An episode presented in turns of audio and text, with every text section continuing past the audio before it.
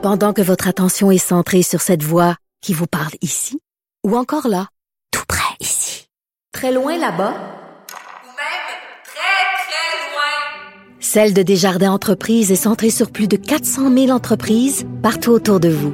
Depuis plus de 120 ans, nos équipes dédiées accompagnent les entrepreneurs d'ici à chaque étape pour qu'ils puissent rester centrés sur ce qui compte, la croissance de leur entreprise.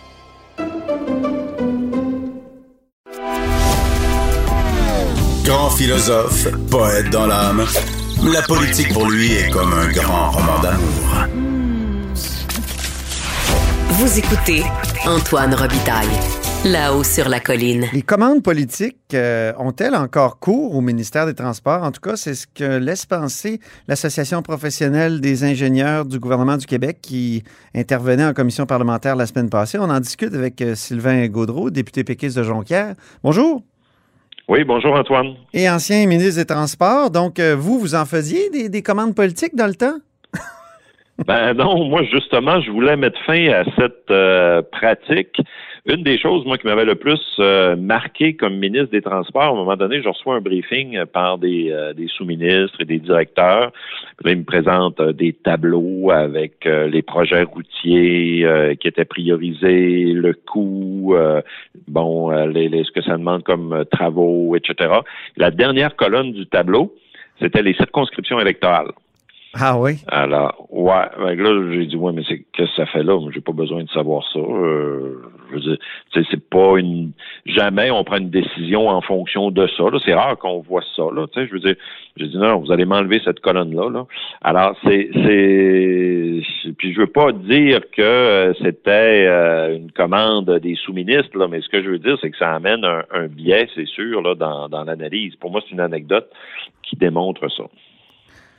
OK, mais là, croyez-vous vraiment que sous le gouvernement de la CAQ, ça se fait, ça, euh, des commandes politiques?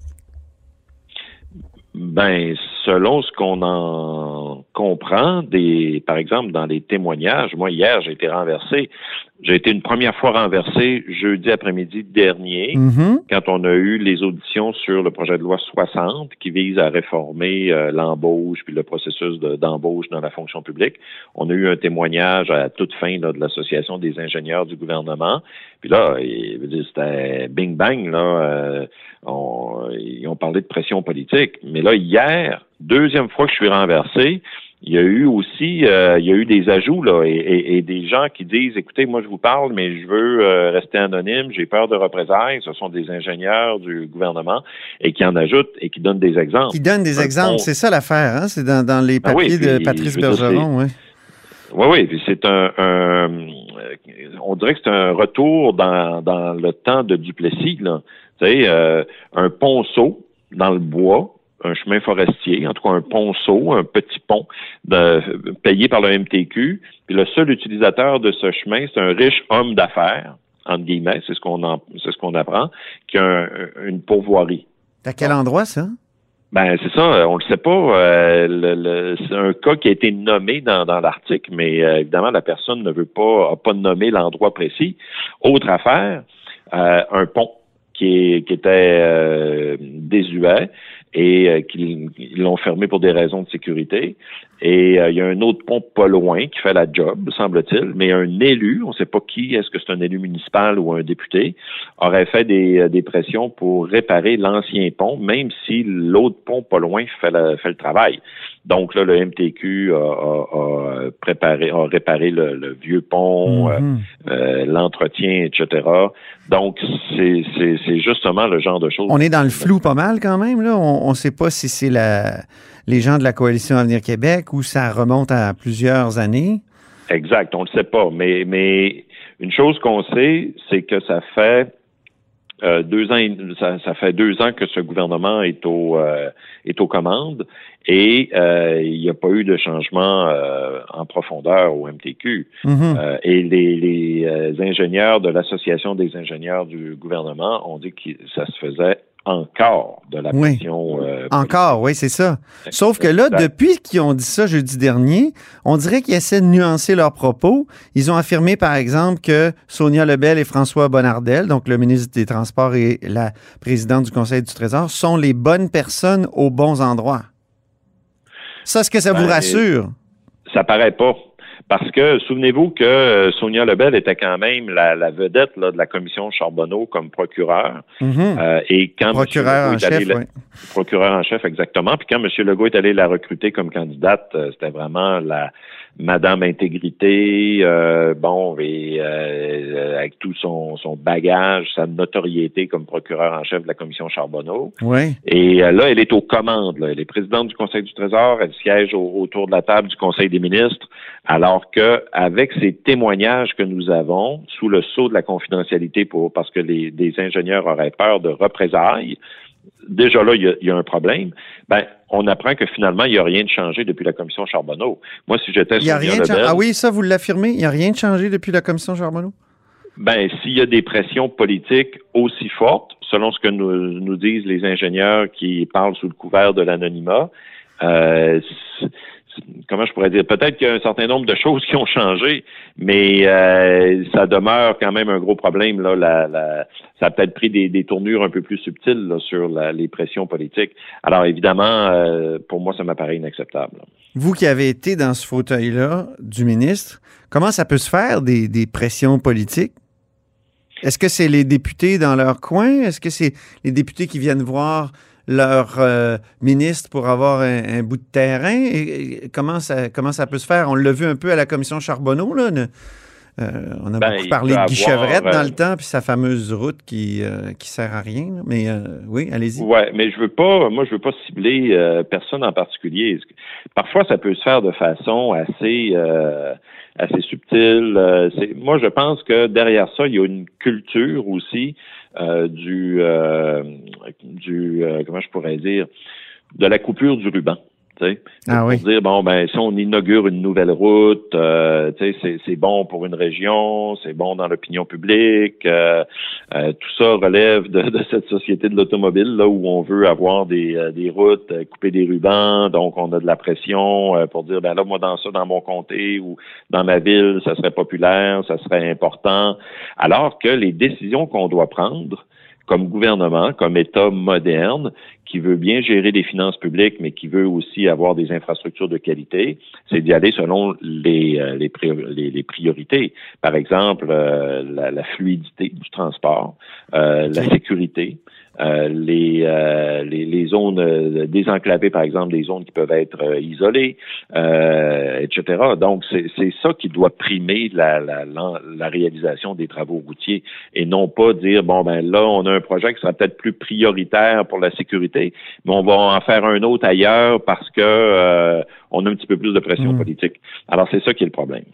Récemment, on apprenait aussi, là, c'est Nicolas Lachance du bureau d'enquête qui écrivait là-dessus, que la division des enquêtes euh, au MTQ était en crise. Qu'est-ce qu'il faut faire pour, euh, pour, pour le MTQ actuellement, selon Ben, vous? ce que j'ai compris de, de cet article que, que, que j'ai lu également, c'est que il y a il manque d'enquêteurs. Il y, a, il y eu une diminution du nombre d'enquêteurs au sein du, euh, du ministère.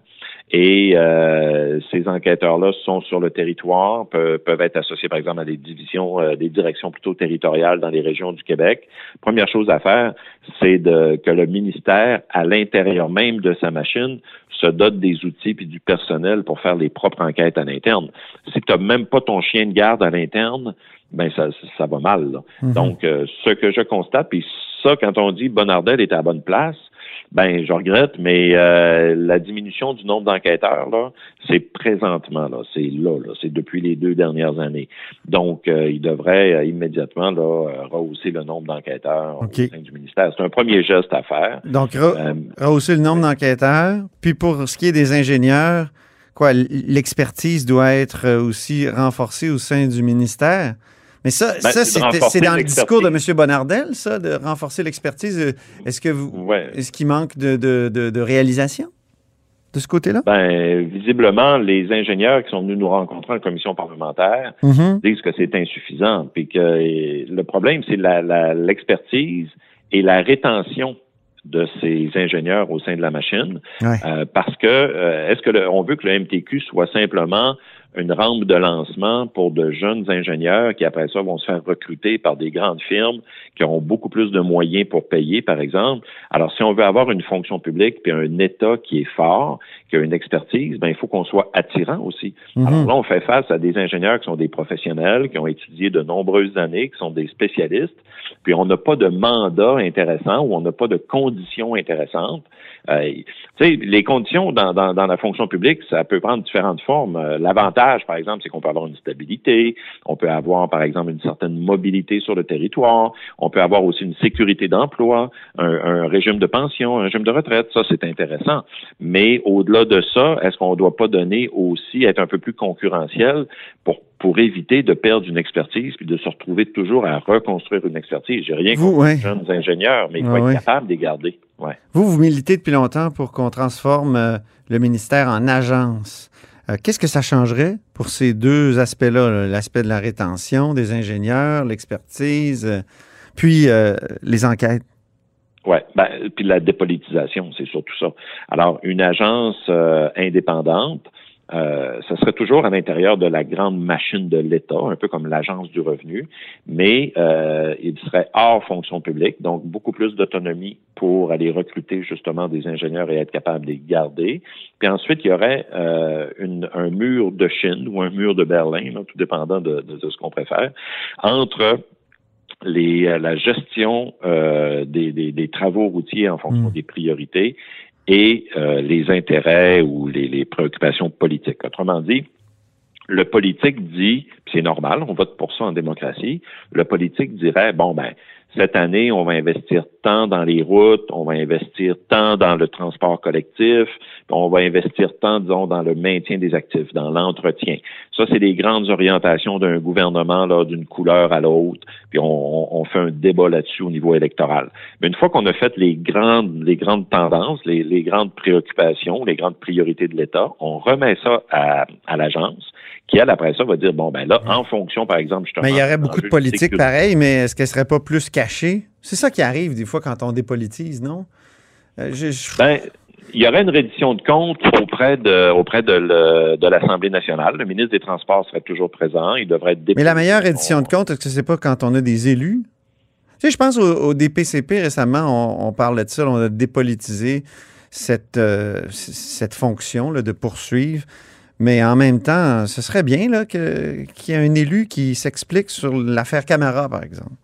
Oui, mais, mais ça, ça n'empêche pas ça. Est-ce que la, la, la, exemple, est-ce que la dépolitisation, ça, ça amène pas une déresponsabilisation des élus? Puis finalement, dépolitisation, ça fait en sorte que nos élus ne servent plus à rien.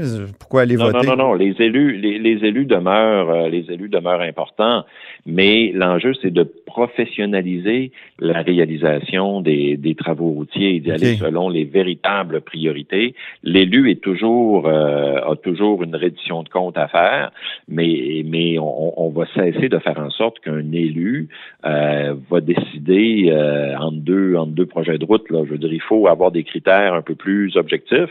Vous savez que le, il y a beaucoup de pays scandinaves, en tout le moins la Suède, qui, qui, qui, qui fonctionne beaucoup en forme d'agence. Ouais. Mais pourtant, il y a une reddition de compte euh, devant la population suédoise. Et autrement dit, il faut que les élus fassent leur rôle d'élu. Ben oui. Euh, mon rôle à moi comme député, c'est pas de dire que telle route est prioritaire plus qu'une autre. Mon rôle, c'est de dire on va avoir une saine gestion des fonctions de, de, des fonds publics, on va s'assurer d'une reddition de compte, on va mettre plus d'argent cette année, disons, dans le transport collectif, un petit peu moins dans les routes. Est-ce que ça va être dans la plateforme ça, électorale du Parti québécois en 2022, l'agence?